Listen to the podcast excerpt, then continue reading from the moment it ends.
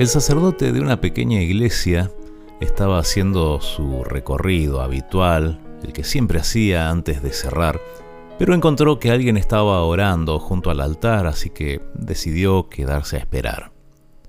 En ese momento se abrió la puerta y vio a un hombre acercándose por el pasillo.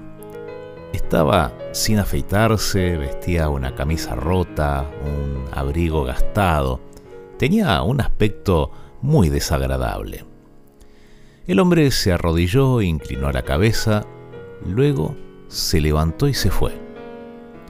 Durante los días siguientes el mismo hombre a la hora de siempre entraba en la iglesia con una maleta, se arrodillaba y volvía a salir. El sacerdote comenzó a sospechar, ya que la actitud de este hombre le parecía bastante anormal, y cierto día lo esperó en la salida de la iglesia cuando el hombre se disponía a salir y le preguntó, perdón, ¿qué hace usted aquí? El hombre dijo que trabajaba en una fábrica de camino a la iglesia, que tenía media hora libre para comer y que aprovechaba ese momento para orar. Le dijo, solo me quedo unos momentos porque la fábrica me queda un poco lejos, así que solo me arrodillo y digo, Señor, solo vine para contarte cuán feliz me haces cuando me libras de pecados. Yo no sé orar muy bien, pero pienso en ti todos los días. Jesús, este es Juan reportándose. El sacerdote se sintió avergonzado. Le dijo a Juan que era bienvenido a la iglesia, que viniera cuando quisiera, y luego se arrodilló frente al altar sintiendo que Juan le había dado una gran lección de vida. Y mientras caían lágrimas por sus mejillas, en su corazón repetía la plegaria de Juan. Señor, vine a decirte cuán feliz he sido desde que te encontré a través de mis semejantes y me libraste de mis pecados.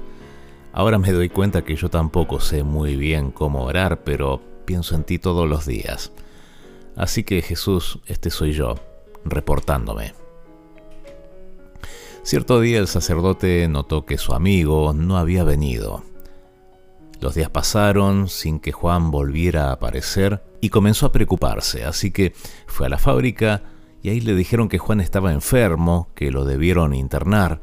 Al llegar al sanatorio encontró que Juan sonreía todo el tiempo y su alegría contagiaba a todos.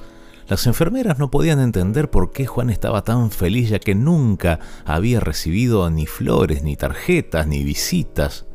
El sacerdote se acercó, la enfermera que lo acompañaba le dijo, ningún amigo vino a visitarlo, él no tiene a quién acudir. Pero Juan le dijo con una sonrisa, señorita, usted está equivocada. Todos los días, desde que llegué acá al mediodía, un querido amigo viene, se sienta a mi lado, me toma las manos, se inclina sobre mí y me dice, Juan, vine a decirte cuán feliz soy desde que encontré tu amistad.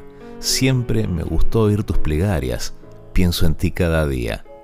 Juan, este es Jesús, reportándose.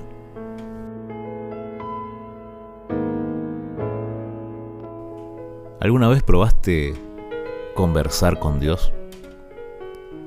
Claro, podés decir cómo voy a conversar con alguien que no está.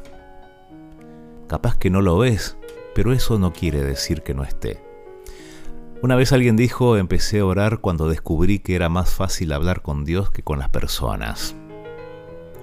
¿Sabes una cosa? Cuando haces la prueba y empezás a hablar con Dios, con toda honestidad, sin vueltas, sin fórmulas, así como lo harías con un amigo, empiezan a pasar muchas cosas en tu vida. Y de verdad vale la pena. Dios espera que lo hagas, no es una molestia. Te voy a leer un texto de la Biblia que aparece en el libro de Salmos. Dice, yo amo a Dios porque Él escucha mi voz suplicando, porque Él inclina a mí su oído. Así que lo invocaré toda mi vida. Pensalo. Ven y que te cuento.